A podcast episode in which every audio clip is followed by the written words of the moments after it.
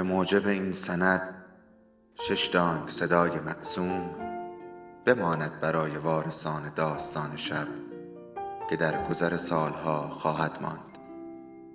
ارادتمند داستان شب.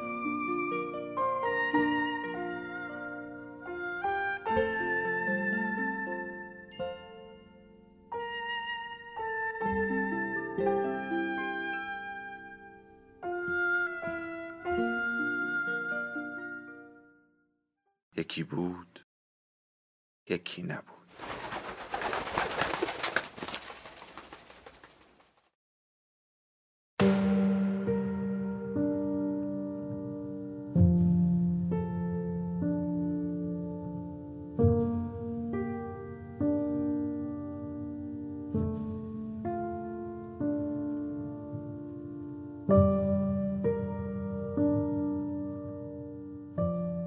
پس از آنکه ضربه ها زده می‌شد مجبور بودی دست پدر را ببوسی در نتیجه بخشایش اعلام می‌شد و بار گناه فرو میریخت رستگاری و رحمت به دنبال می آمد. هرچند البته بدون شام و امکان مطالعه وقت غروب به بستر می رفتی.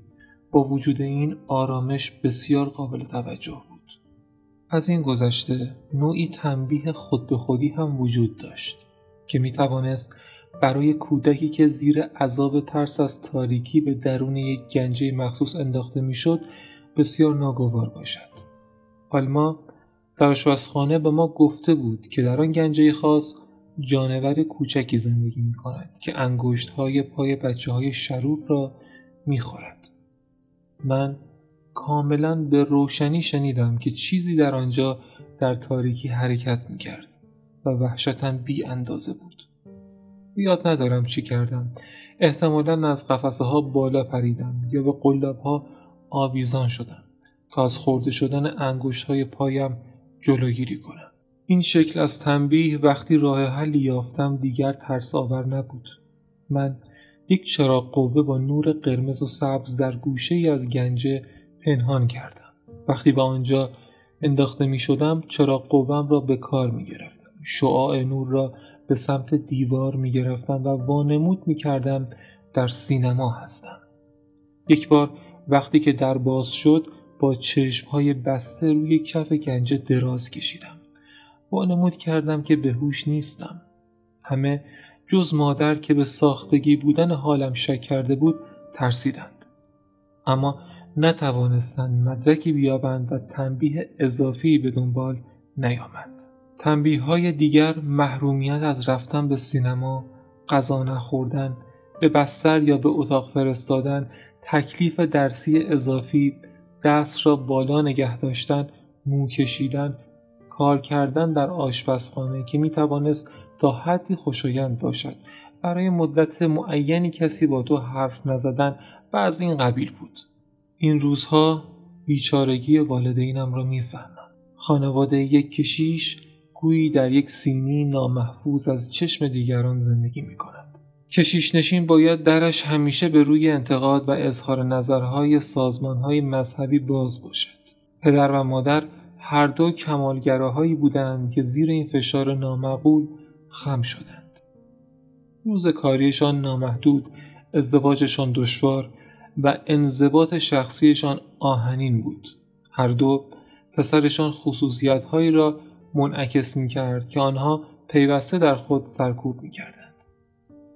برادرم سرکش بود و نمی توانست از خود محافظت کند. پدر از همه نیروی ارادهش استفاده کرد تا او را بشکند و تقریبا موفق شد. خواهرم مورد علاقه بسیار زیاد و مالکانه والدین بود. او با خار شمردن خود و کمدل و جرأتی خود واکنش نشان فکر می‌کنم من با تبدیل خودم به یک دروغگو بهترین نتیجه رو گرفتم.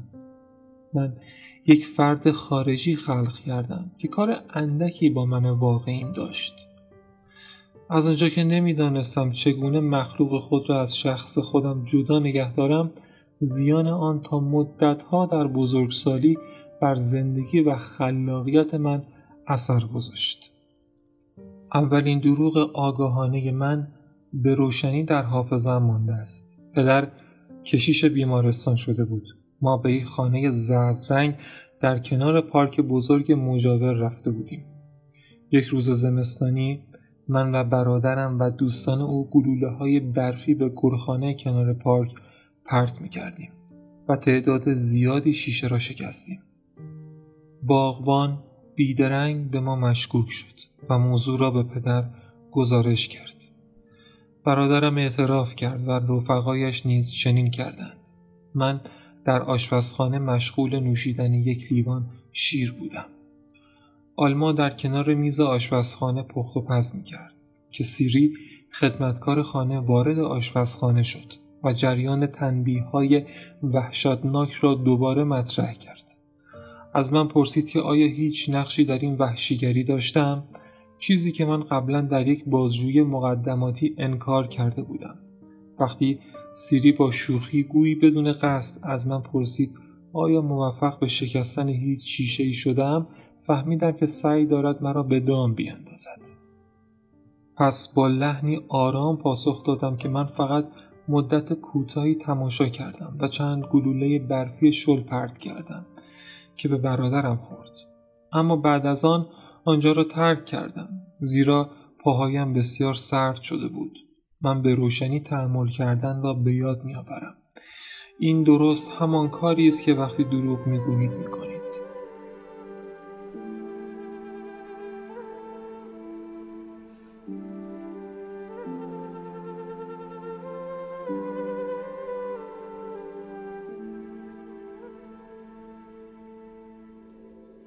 داستان شب بهانه است.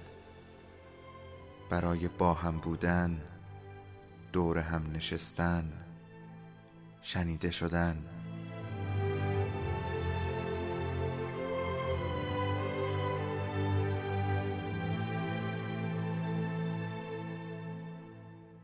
صدای افسانه ها رو میشنویم